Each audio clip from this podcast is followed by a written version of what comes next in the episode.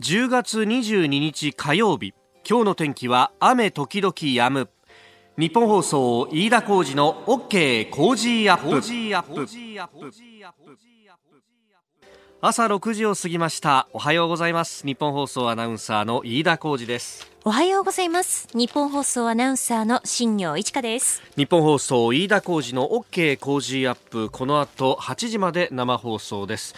えー、外は暗いなという感じですね、はい、えー、日の出は5時58分だったかな。6時前後ではあるんですがまだ全く暗いと。お今日は雨が結構ね朝方もわ我々が出社する時間帯も激しく降っていたりなんかしていて、ね、大粒の雨、はい、この雨なんですが、今日はですね、うん、午前中が雨のピークになりそうです。ただ一日雨が降ると思ってください。なのでお出かけの際しっかりとした傘をお持ちになっていただきたいのと、はい、えー、千葉の南部そして茨城県を中心に雨が降りそうです。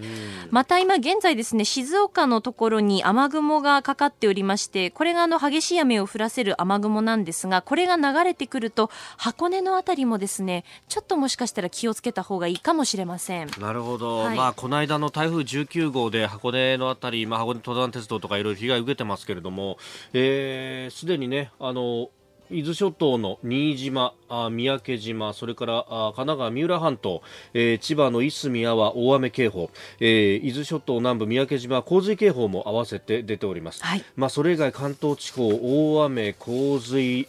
波浪雷注意報強風注意報というあたりが出てますんでね、えー、気象の関係の情報も番組の中で随時お伝えしてまいります。えー、また今日はまあ即位礼正殿の儀があるということで、えー、都心を中心にしてかなり大きな交通規制が敷かれます。まあ、要人がこれだけ来ているということもあってね、うん、我々あの大阪の G20 を夏の走りの6月の末に取材をしましたが、はい、あの G20 の時もまあ20カ国地域から本当首脳が集まってですね、まああの大阪市内に宿泊しながら、えー、臨海部にあるインテックスというところで会議をすると、でその移動に際して僕らのね、えー、プレス用に出されたバスとかも至るところでこう規制にあって止まったりとか。そうでしたね。ねあるいはあの、おちょっと人に会うんでって言ってホテルに行こうとしたら、その手前でもう止められて全然入れないとかですね。まあいろいろイレギュラーな規制があります。交通情報も今日は長めに取りましてお送りいたしますけれども、まあ随時、え日本放送の中で、えお送りしてまいります。まあ今日はね、都心車で向かうっていうのはちょっとやめた方がいいかもなというようなね。そねえそれぐらいの規制があるということです。さあ最新ニュースピックアップいたします。スタジオに長官各紙入ってまいりました。あの日付の下にですね祝日になりますとまあ何々の日というふうに出ているもんなんですけれども今日は新聞によってその対応が違ってですねまああの即位礼正殿の儀の日というふうにまあ今日一年今年限りの祝日ということになってますがそれを書いているのが産経新聞となんと朝日新聞。おまああのね、皇室の在り方とかそういうものに関しても、まあ、批判的なものも載せている朝日新聞なんですが、えー、今日に関しては即位礼正殿の儀の日というふうに明記をしていると。逆に読売は10月22日火曜日っていうだけ書いてあります。毎日もそう、まあ、それから東京新聞と日経新聞もそうと。ああの新聞によってスタンスこういうのも分かれるのねというふうに素朴に思ったところです。で、えー、一面トップですけれどもこの即位礼正殿の儀にの日について書いているのは産経新聞のみということであとはバラバラであります。でバラバラなんですが、えー読売と日経が一面トップかぶったのはですね、えー、セブンイレブンについて、あの、時間短縮店容認と、まあ、24時間営業というのが、このコンビニ、えー、セブンイレブンの、まあ、モデルであったわけですが、まあ、今人手も足らないと。で、特にあの、フランチャイズの店舗で、えー、人を雇うにしてもこれ人件費がかかる。じゃあどうするかっていうと、もうオーナーが、えー、自分で夜勤を何日も何日もこなして、体がボロボロになってしまうというようなこともあっったと。まあ、あの、もう我慢ならんと言って、えー、勝手に時短を始めたら、今度、フランチャイズの決まりがあるんだって言って、セブンイレブン側から相当縛られたなんていうようなね、えー、ニュースもありましたが、まあ、働き方改革の流れもあるんで、そこで夜間休業っていうのも、まあ、認めていく方針にしようと、えー、いうことが出ております。まあ、ただ、あのね、加盟店が本部に納めるロイヤリティ、まあ、ブランド使用料についても、まあ、これ、えー、減額をして、まあ、ちゃんと利益が、あ加盟店に残るようにするという形も合わせてやるようなんですがこのロイヤリティの減額については、えー、時短の営業のお店は24時間営業の店に比べると減額幅が縮小というふうになっております。要するに24時間営業を取るかそれとも時短にしてちょっと利益が減るっていうのも容認するかというようなところをこう突きつけると。まあまあそれであってもいやでももう人も足りないし、ひいひい言ってるから、えー、時間短くさせてくれっていうようなあところも出るんでしょうという話です。まあこれあともう一つ盛り込んでほしいなと思ったのは先日来ね、えー、大きな台風が来たりとかいろんな災害が日本で起こっているという中で、えー、ああいった時でも鉄道は止まるけれども近所のコンビニはやっているっていうのが結構あったじゃないですか。まああのコンビニでも一部店舗はねあの事前に閉めると。いうようなことも、えー、やってましたけれども、まあそこ店舗の判断に任せるだとか、まああの立地条件によってもいろいろあるんでしょうけれども、その辺のこうフレキシブルなところっていうのも、まあこの先は決まりに盛り込んでいくっていうのも考えてもいいのかなというのも思います。まあそれから、あえー、中で気になる記事ということで、えー、見ていきますと、まあ、今日は即位礼正殿の儀でいろいろと出ておりますが、まあ、そこでこうで、え、皇室の在り方だとかを有識者に聞くというのもいろいろ出ております、まあ、各紙そういった有識者のインタビューというのを、まあ、社会面を中心に載せておりますが、まあ、そこでですね、えーまあえー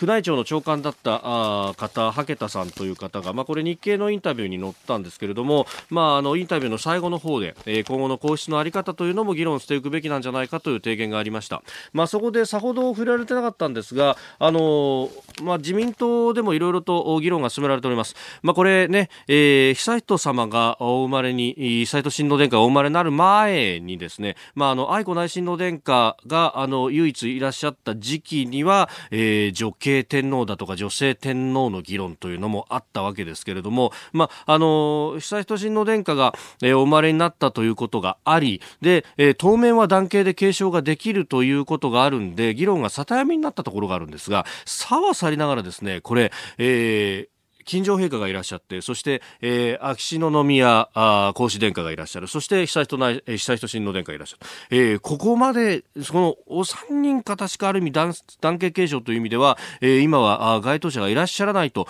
いうところは、えー、今後に向けてっていうのは議論しなきゃならないというところ、えー、実は昨日ですね、あの、産経がこれ、ウェブ版とおそらく紙面にも載ったかな、あの、自民党の中の有志議員による日本の尊厳と国益を守る会というところが提言を出しました。まあ、これはあの青山茂春さんが代表幹事をやられていると、まあ、何度もね番組にも出ていただいた発でもありますが、まあ、あの旧宮家の男子の皇族の復帰を可能とする、えー、皇室典範の改正や特例法の制定が柱というふうになっております。まあ、えー、男系継承を守り抜くとしたら一体どういう選択肢があるのかっていうのを一つ示したと。まあ、確かに、えー、男系継承をやると、これを続けていくというふうにしたならば、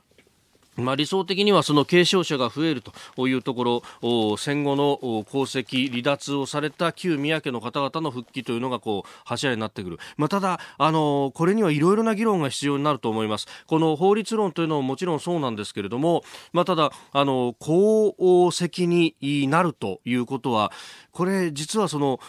憲法のこうある意味の枠外になるということでもあると。要するにですねあの基本的人権というものがこれあの日本国民であれば保障されるんですが皇族方というのはある意味その枠外になってしまうということにもなると。それが今まで、えー、日本国民であった方々がもちろんご自身のその覚悟だとかそういうものはあの十分に終わりになると思いますけれどもそういうところとは別にしてあのその基本的人権の保障の枠外に行くっていうのを一体どういう制度設計にしたらいいんだろうっていうのは非常にこれ議論がされなければならないところでも一つあるのかなというふうにも思います。まあ、あの男系の継承というところ、まあ、それはね、えー、日本本当に独自のもんでこれだけ長いこと1000年以上にわたって男系継承が続いていると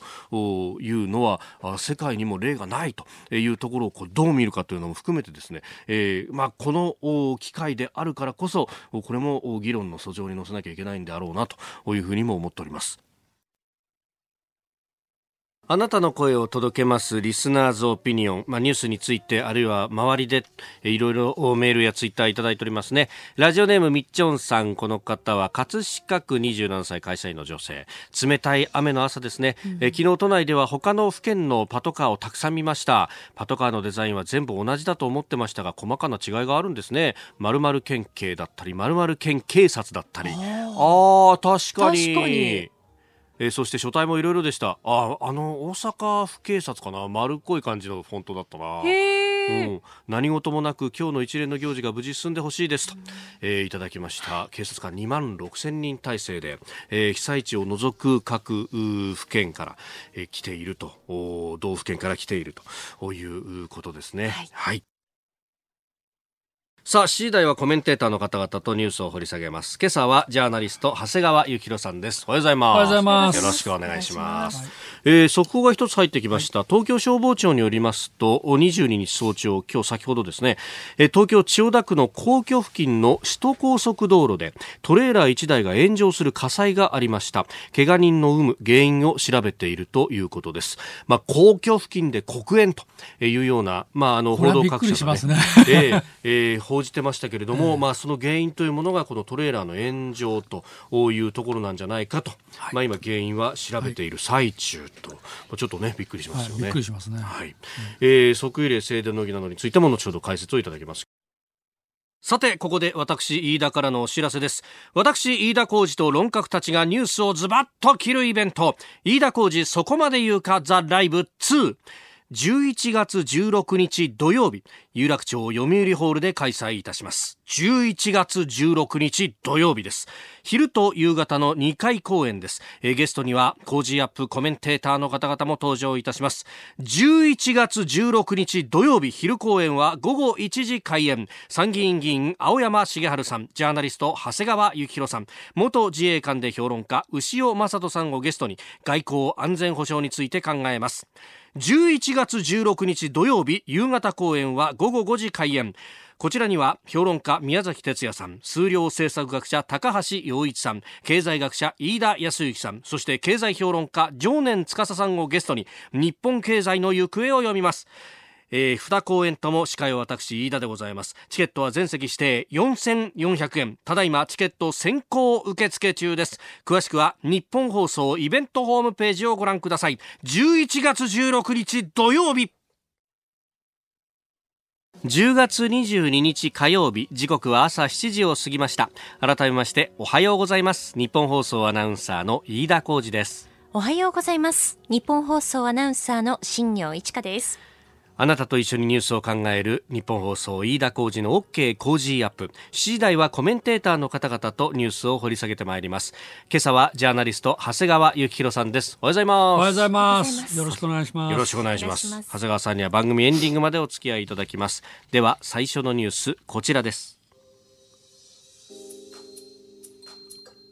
ヒアリ対策で関係閣僚会議開催南米原産で強い毒を持つ特定外来生物ヒアリの女王アリが50匹以上東京港で見つかったことを受け政府は昨日関係閣僚会議を開きました。政府は周辺の公園や民間施設などでもアリが好む餌を置くなどして本格的なヒアリの調査を行うことを決めました。調査の範囲には東京オリンピック・パラリンピックのトライアスロンなどの会場となっているお台場海浜公園も含まれております。先月江東区の青海ふ頭のコンテナヤードで羽のついた女王アリが1匹見つかって駆除されたということなんですが、うん、まああのここへ来ていろんなところから見つかってきたということで、ね、はい、えー、これ実はあの私の手元にこの女王アリのあの写真があるんですけど、はい、もう見るからにおどろおどろしいんですよね、まあ拡大コピーされてるからなおさらなんだけど、はい、まあでも逆に言えば、うん、ということなのでこれ見つけやすい。あ あ、まあ色もね赤っぽくそうそう。普通のアリとは違うぞっていう感じのね。で官房長官がこれまでとは次元の異なる事態だと、はい、おっしゃってる。いや相当危機感がありますよね、まあ、これはね。まあ、だから普通のご家庭でも、もしかしたら見つかるかもしれない、っていうことでしょう。うん、なんかあの、ね、1キロぐらい飛ぶんですってこれ。なんか長く距離飛ぶし、繁殖力は高いしね。だからあのコンテナヤード周辺のところでは、はい、もしかしてあのちゃんと調べれば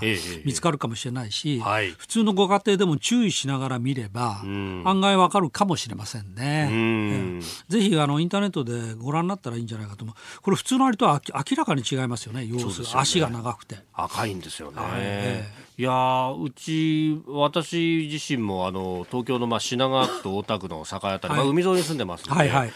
あの子供の通わせてる保育園でも、ええ、まあ、こあ普通のアリさんと違うアリを見つけたら先生に教えてねって言って、あまあ、子供はほらアリとか好きでしゃがみ込んでよく見てるじゃないですか。これは危ないね。そうそうそう。はいはい、でこれね刺されるとまた激しい痛みかゆみ、海も出ると、まあであとはアナフィラキシーショックを起こすと結構はいはい、ショック大変だと。なるの、ね、そうなんですよ。なるほど。なので、まあ、非常に注意喚起はしてますね、うん、まあ、それとあのあれでしょ？巣を棒でつついたりすると、はい、ドーッと出てくるんでしょ、うん、そうみたいです、えー、一挙に。だからまあ攻撃性強いから、えー、外敵が来たって言って、えー、襲いかかってくるということですね、ということですよね、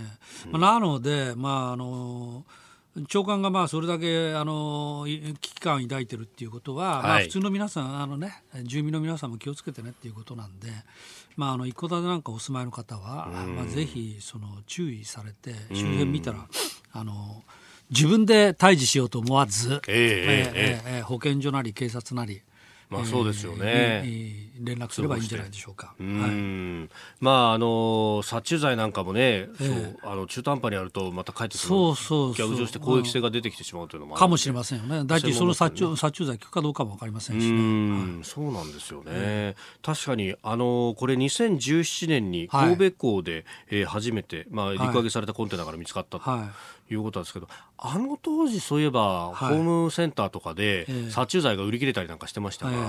そういえば最近はなんか、ね、聞かなくなってましたからね、まあ、あのまだ初期の段階でしょうから、まあ、そうは言っても14都道府県で発見されてるってことですけど、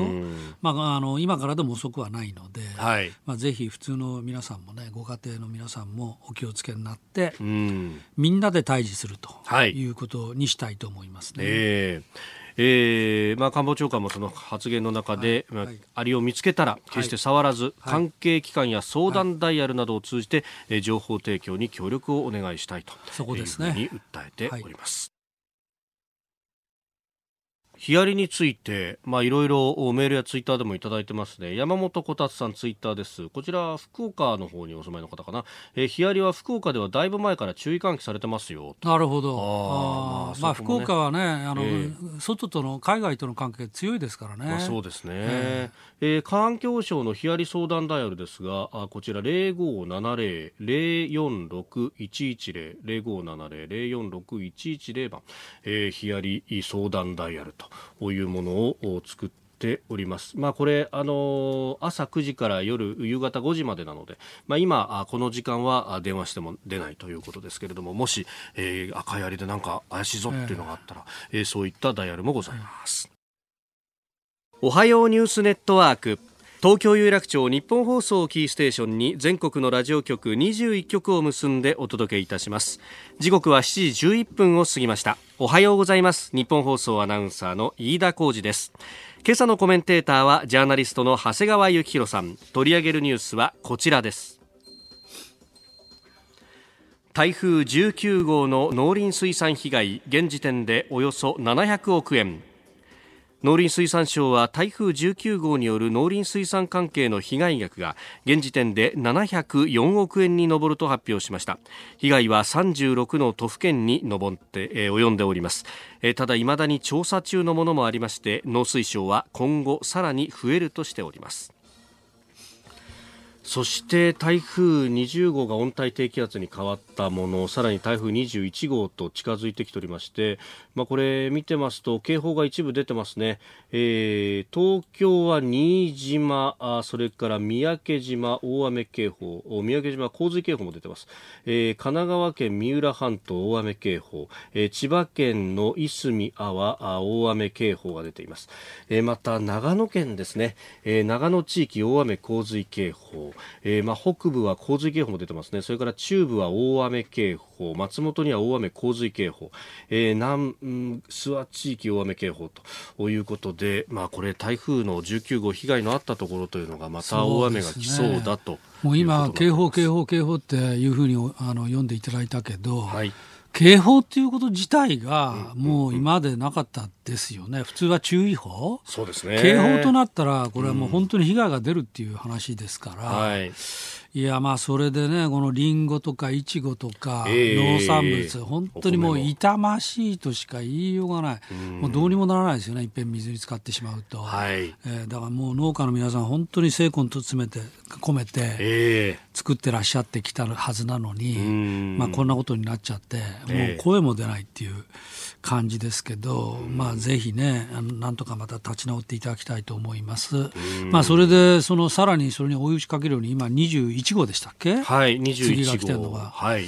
ここがまた心配ですよね。今このね雨降らせてるのもその台風が刺激した秋雨前線が雨を降らせているという話もありまして、でちょっと長く続くかもしれないという、ね、長く続くとね、台風自体でなくても、うんはい、それでもまた被害が心配な様子になってきました。まあ、それでね、私ちょっとこれで、ええと思ったのが、内水氾濫、氾濫っていう話ですよ。はい。あの、つまり、川が溢れてくるんじゃなくて、下のその下水、はい、なんかを伝って、、そのマンホールみたいなものを押し上げて氾濫するっていう、はい、まあ、この事態、まあ、武蔵小杉なんかでも一部そういうのがあったようですけど、そうですね。まあ、それだとね、なかなか気がつかないですよね、やっぱりね。溢れることを心配しちゃって、はい、まあ溢れなかったから大丈夫かと思ったら、その後で、実は下水の方から溢れてきたと、はい、まあ、そうだとすると、そこのところも心配しなきゃいけないなと、ね、まあ、雨水をね、下水と一緒にこう流すというのが、えー、まあ、都市で下水道が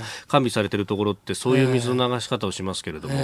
そうするとこの処理能力が限界に達すると逆に溢れてくるということなんですね。そうだとまあ、都心部なんかは、はい、まあ、あの地下宮殿ってよく言われますけど、えー、まあ、貯める施設が相当、はい、今回効果発揮したようですが、うん、まあ、都市部からちょっと離れたところまだまだそういう施設ができてないところたくさんあるでしょうから、うんはい、まあ、そういうところは実はあの見た目川の量の見た目だけじゃなく、えー、その後の内水氾濫、こっちも警戒しなきゃいけないなと。まあ、21号、まあ、これからまだ間に合いますからね、そうですね。危ないところはぜひ、はい、まあ、避難なり対策なり、うん、早く進めていただきたいなと思います、まあ、今のところ予報円を見ますと日本列島かすめるような形で上陸はしないんじゃないかと言われてますが、えー、まあ、まあ、ちょっと離れてますよね。ね、まあ、先ほどおっしゃったただ、雨。秋雨雨とか。ずっと長く続くと大変なことになりかねない。はい。えー、地元の行政機関などのね、はい、えー、警戒情報などもチェックいただければと思います、はい、えでは続いて2つ目こちらです。安倍総理即位外交スタート。安倍総理大臣は昨日天皇陛下が即位を内外に内外に宣言する即位礼正殿の儀に伴い来日した各国の要人と即位外交をスタートさせました安倍総理は25日までにおよそ50人の要人と意見交換を行う予定で24日には韓国のイ・ナギョン首相との会談も調整中です。まあ昨日の総理同棲を見ますと、そうそう、私も見ました。もう朝、ね、朝9時過ぎから、ねもうずっと、一人10分から20分らしいですけど、ね、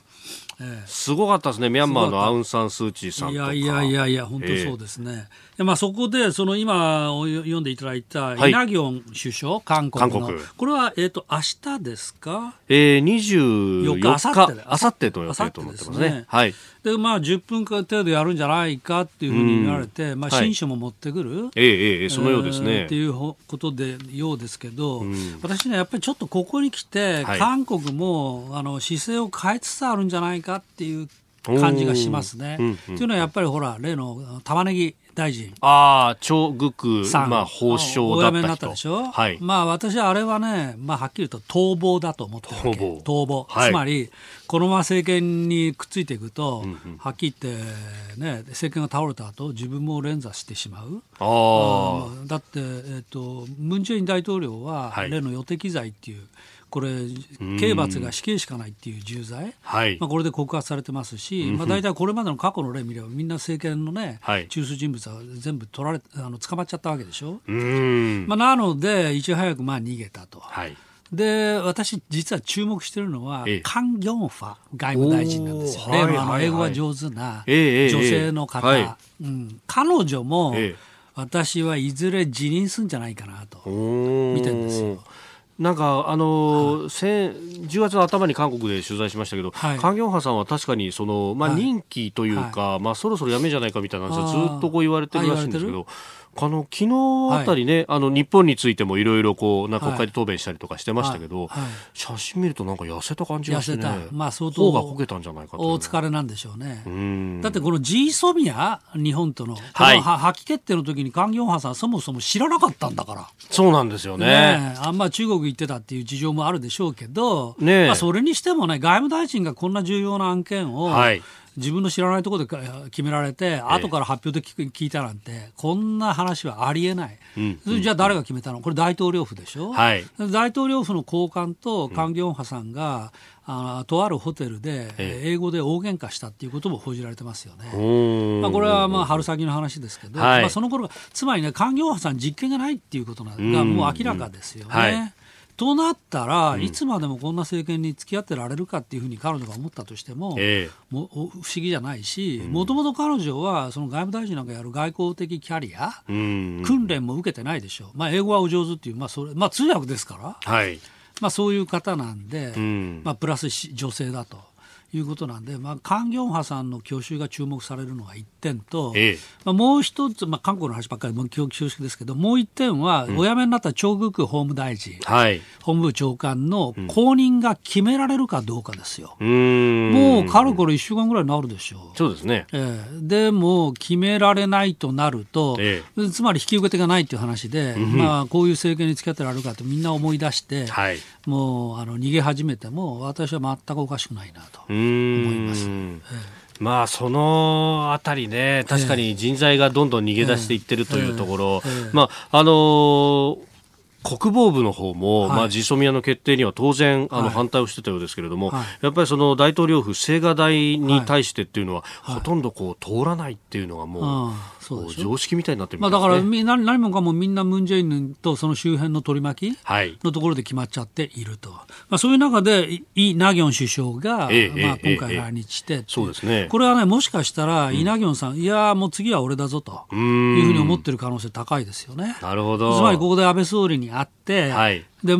まあ、ちょっと可能性は非常に低いと思うけど、まあ、来月にもあのムン・ジェイン大統領と安倍総理が会うんじゃないかっていうような観測出てますが、はい、万が一そんなようなことが起きたら、あるいは、うん、稲城首相が安倍総理と会って、それなりの関係修復のきっかけなんかをもしつかめればですよ、はい、稲城的、恣的には、うんうんうん、俺の方が適役じゃないかと。ムン・ジェインは話もできないだろうということになって、えー、イ・ナギョンとムン・ジェインの間で、はい、いわゆるこう再当てがまあ始まる可能性もある、うん、権力闘争が始まる。っていうか、もう実は始まってんじゃないかっていうふうに思いますけどね。まあ、イ・ナギョン氏自身は、えー、東亜日報の確か東京特派員もやられた経験があって、はい。日本語も非常に流暢であるという、えー、まあ、あの日本に知識も多いと。と言われてますね。うん。えーまあその辺もあるから、これをてこにしてっていう、うん、ことを当然思うでしょうね。うえー、まあ、だから、まあ、安倍総理が会うっていうのは、えー、まあ、そこら辺の感触も取りたいっていうことはあるかもしれませんね。えー、つまり、ムン・ジェインはもうこれ確信犯ですから、はっきり言ったら、これ話し合いにならないわけですよ。はいあなたどういうふうに思ってるの？むしろ韓国の政権の内情をこれでちょっと感触を取るっていうこともあるかもしれないな、なるほど。総理としてはね、いい機会だと。いい機会だと。実のところどう思ってんの？と、はい、いうことかもしれませんね。えー、この時間ジャーナリスト長谷川幸宏さんとお送りしてまいりました。日本放送同期の方この後も長谷川さんにお付き合いいただきます今朝のコメンテーターはジャーナリスト長谷川幸宏さんです。引き続きよろしくお願いします。はいお願いします、えー、続いては教えてニュースキーワードです。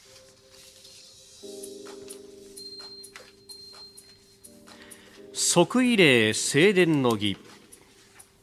天皇陛下が即位を国内外に宣言される即位礼正殿の儀が今日午後1時から皇居宮殿松野まで行われます、えー、即位を内外に宣言されるとともに内外の代表が即位を宣言すると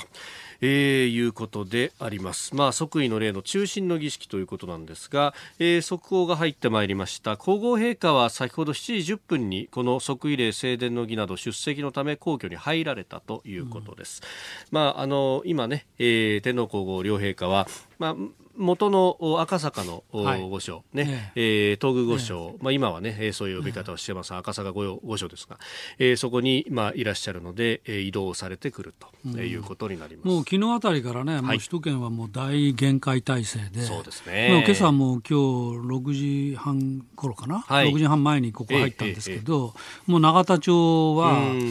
えっ、ー、とね、福岡県警でしたね。あ、永田町福岡県警。福岡県警。えー、えー、あの機動隊のトラックっていうかあの、えーえー、あのかまぼこバスが北九州ナンバーおなるほど。えー、だからもう全国から集まってるんですよね今。ねえー、霞ヶ関のあたり取材で歩いてると愛知県警が、愛知県警走ってたりああ都心部はじゃあ他府県がやってるんだ。そうですね。この会社の周りはねどうやら大阪府警らしいあそう。なるほど。結構入り乱れてるまあこのあたり分かりやすいからね、警備がしやすいということもあるかもしれませんね。まあ、いずれにしても2000人ということですから。そうですね、参列者のいやいやいや、これは大変ですよね。皆さん、まあ、歩いていくっていうことじゃなくて、多分ね、車で行かれるんでしょうから。まあ、そう移動しますね。まあ、警備は大変ですね。私、実は、そあの前回は、あの日本にいなくて、これ見てなかったんですよね。なるほど。えー、だからとても楽しみ。うん。まあ、今回ね、えー、いろいろ、まあ、あの、なところでやりますし、政府のインターネットの公式でも、確か中継をするんじゃなかったかな。なるほど。はい、まあ、いずれにせよお昼過ぎぐらいから、もう実はもう一部始まってるようですけど、ええええあのとても楽しみだなと思います。ただね、ただ。ちょっとね、水を差す人が一人いるんですよね。ほうほうほう愛知県の大村知事。ああ、参列者の中に入ってると。えー、うん、そうそう。なんか47都道府県の長は、はい、みんな招待されてて、えー、まあ、あの、大村さんもご出席っていうことのようですけど、はい。どうなんですか？例の愛知トリエンナーレで、はいえもう口にするのもはばかられるけど、はい、てあの昭和天皇の写真、えー、をバーナーで焼いて、灰で足を踏みつけるような映像作、はい、とんでもないね、もうなんていうか、むごたらしいっていうか、はい、ああいうことにしませんよね、日本人普通は。それをよりにもよってそんなことがあって、はい、その展示会を一旦中止されたものを再開しようっていうのを大村さん自ら温度取ってやったわけでしょ、えー、そんな方がね、うん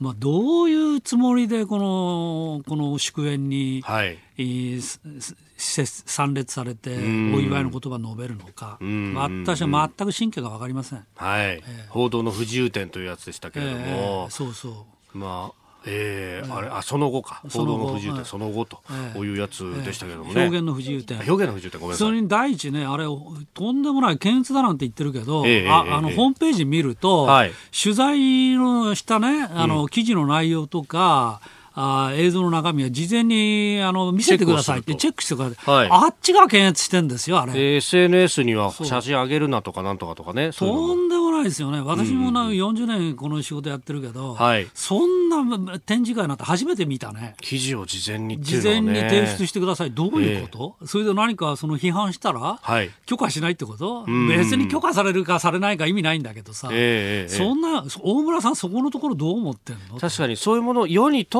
った後に、まあ、批判があり、そして訴訟まで行くっていうことも、まあ、含めての、まあ、ある意味の表現の自由であると、そうそう。表現するのは自由だ、ただ、批判するんだって自由なんだから、いろんな意見が飛び交うっていうのが自由な社会なんか税金を使ってやるるからこそ反対っていうかいろんなものをやらなきゃいけないなんて言っておきながらですよ、えー、自分自身のアイその取り入れられて自体が事前に見せろって言ってるんですから、はい、何を考えてんのかね、全く、えー、そしてその表現は表現で、そうそう。すごいのが出てきてるとんでもないですよね、えー、まあ、それ方が、まあ、この正殿の儀出る、はい、本当に首をかしげますね。はいメール、ツイッター、様々いただいております。韓国との関係について、ラジオネーム、無手活流さん、西東京市の方。即位礼正殿の儀に韓国の首相が大統領の親書を携えて来日するようですが、国の刑事と外交の基本方針は全く別物です。政府には今まで通り毅然として韓国に対応してほしいです。すべての儀式が無事に進行することを記念しておりますと、うん、いただきました。そうですね。あの原則的には全くその通り、うん。うん、まあでもまあそういう機会で、まあ、韓国側がどういうことを今考えているのかと、えー、まあ、情報収集っていうことじゃないですか。なるほど。会うとしても。背踏みをしてみると、えー、えー、えーえー、それから新参者たくりさん。おはようございます。即位礼正殿の儀ですね。日頃首都圏の建設現場に運搬をする業務を主としていますがまあいつもですと祝日でも一つや二つ仕事が入ったりするところさすがに今日は一つも入りませんでした。なるほど。やっぱり特別な祝日ですね。もう少しお布団の中にと。いつもよりも寝られるぞと。えーいやもう昨日あたりから本当に大変でしたね、えー、あもういろんなところで、もう本当に赤いランプを回した車が、もう走り回ってますよね、えー、今日はいろいろ規制もあると思います、えー、雨の中、ご苦労様です。本当ですね、えー、交通予報もぜひご注意ください。お送りしております日本放送飯田浩二の OK 工事アップ。お相手私日本放送アナウンサー飯田浩二と。新業一華がお送りしています今朝のコメンテーターはジャーナリスト須田慎一郎。あごめんなさい、えー、ジャーナリスト長谷川幸宏さん。失礼しました。大事故ですねこれは。須田さん昨日でしたね。完全にぼーっとしますね本当に。もうこういうのはあれだね。パブロフの犬っていうんですね。ジャーナリストっていうと。大変失礼しました。ということで改めて、えー、今日のコメンテーターはジャーナリスト長谷川幸宏さんです。須田慎です よろしくお願いします。大変失礼しました。えー、では参りましょう。ここだけニューススクープアップです。今日最後のニュースをスクープアップ今年度上半期の貿易収支8480億円の赤字財務省が昨日発表した今年度上半期の貿易統計速報によりますと輸出額から輸入額を差し引いた貿易収支は8480億円の赤字でした。赤字は2期連続となります。中国経済の減速を受け中国向けの輸出が落ち込んだことが影響したとみられます。えー、昨日発表された9月の貿易収支も1230億円の赤字、えー、こちら赤字3ヶ月連続となっております。まあこれ輸出入ともに減っていると、ね。うん、まあ貿易のね赤字黒字っていうのは、えー、あんまり景気にはまあどっちもあるんで、直接はないんですけども、まああの増税ちょっと興味深いなと思ったのは増税をどう見てるかっていう話なんだけど、はい、今朝の朝日新聞一面でね消費増税納得54%なんですよ。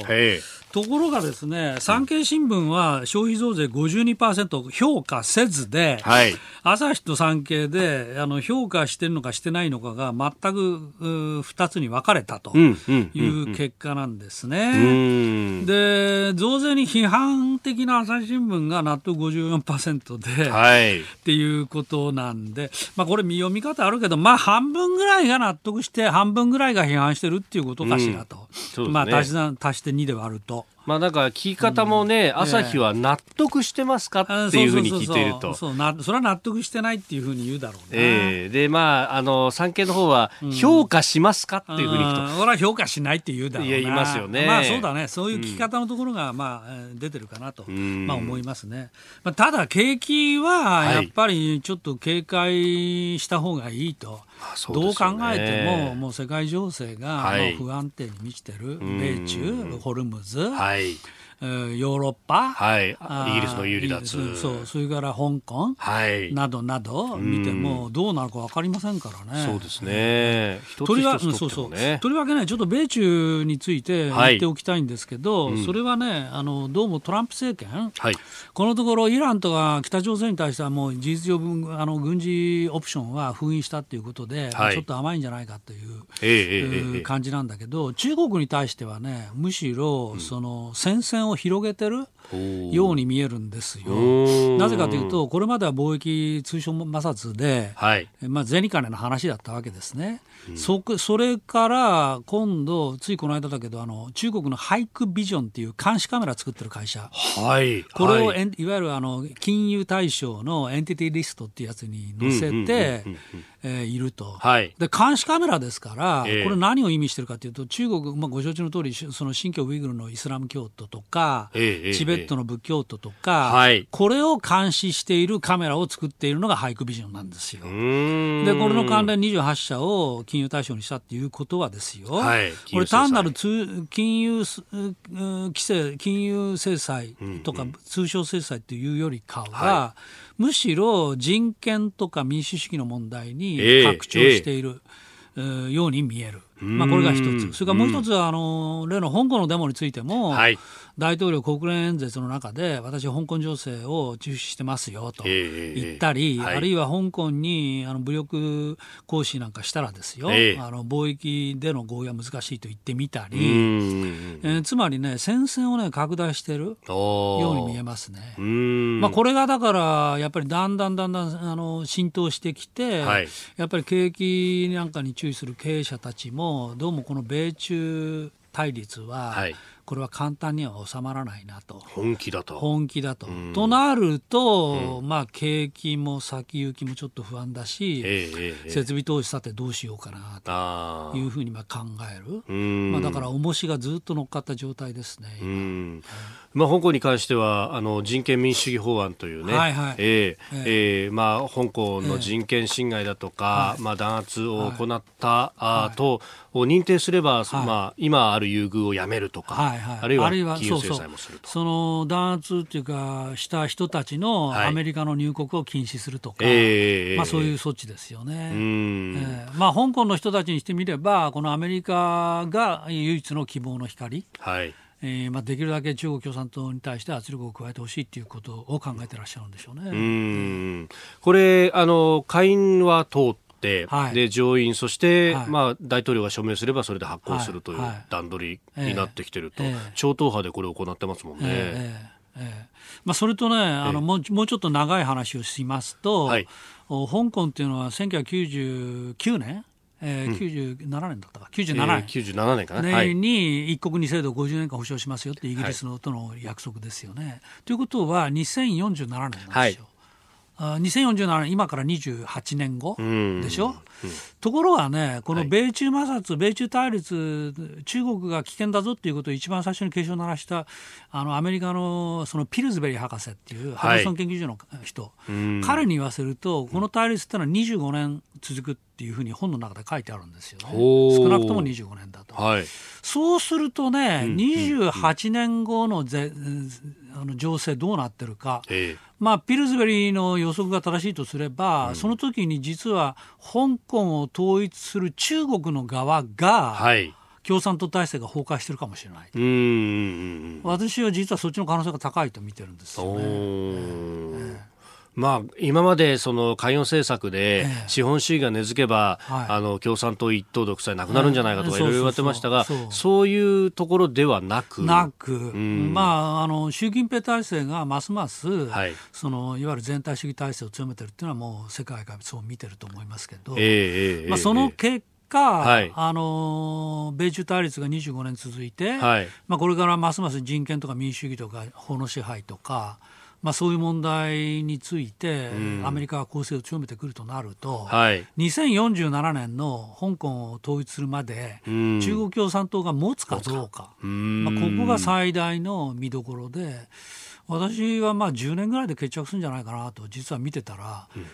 つい先日、この間あの、都心で講演してたらですね、はい、そこに中国出身と思われる方があの手を挙げて、ええ。えー、いやいや、長谷川さん、私は来年6月には倒れると思うよと。来年6月？と言うんですよ、もうびっくりしちゃって、なぜかというと、あの外貨準備があの実は減りつつあるからだと、まあ、